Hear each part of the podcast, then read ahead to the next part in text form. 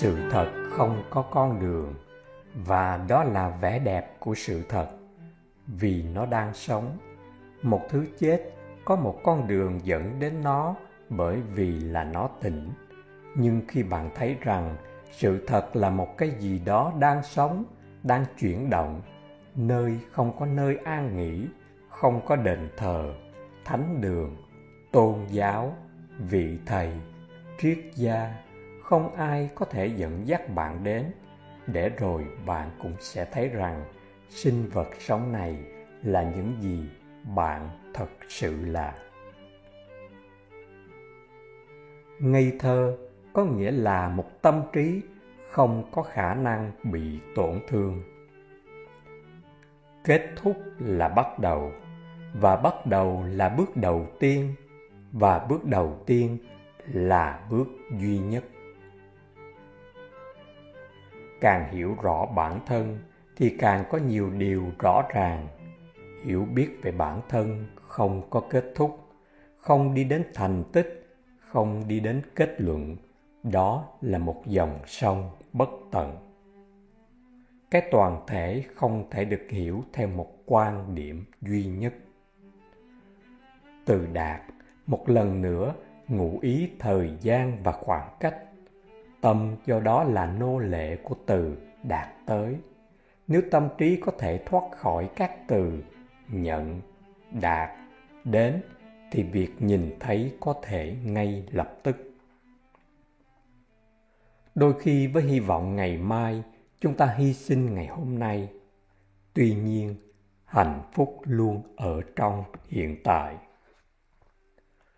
Cuộc sống là một bí ẩn phi thường không phải là bí ẩn trong sách, không phải là bí ẩn mà mọi người nói đến, mà là một bí ẩn mà người ta phải tự khám phá.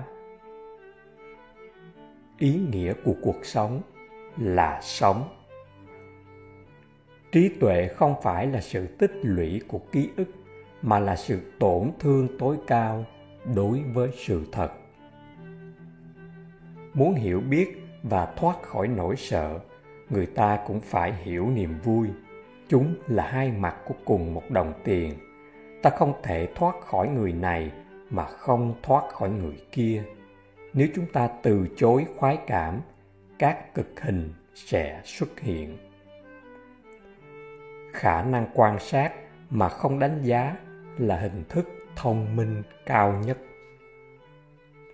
điều đặc biệt quan trọng là khi còn trẻ, không phải trau dồi trí nhớ, mà là đánh thức tư duy phê phán và phân tích. Và sau đó, bạn mới có thể hiểu được ý nghĩa thực sự của một thực tế, thay vì hợp lý hóa nó. Đam mê là một điều rất đáng sợ, bởi vì khi bạn có đam mê, bạn không biết nó sẽ đưa bạn đến đâu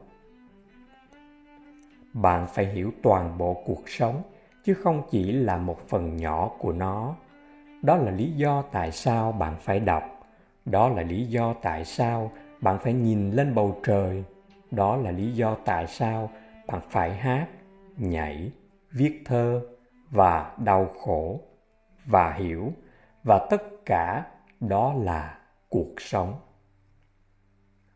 không phải là nhờ sự nỗ lực của bạn để được tự do, mà chính sự thật mới giải phóng cho bạn. Cái học chỉ thực sự xuất hiện khi tinh thần cạnh tranh đã chấm dứt. Hãy là ánh sáng cho chính mình. Để hiểu được cái vô lượng, tâm trí phải yên lặng, lạ thường. Khi bạn bắt đầu hiểu được bản thân mà không cố gắng thay đổi, thì chính sự trải nghiệm đó là sự biến đổi. Sự kết thúc của đau buồn là sự khởi đầu của trí tuệ. Kiến thức luôn ở trong bóng tối của vô minh. Thiền là sự tự do khỏi sự suy nghĩ và là một chuyển động trong sự xuất thần của sự thật. Thiền là sự bùng nổ của trí thông minh.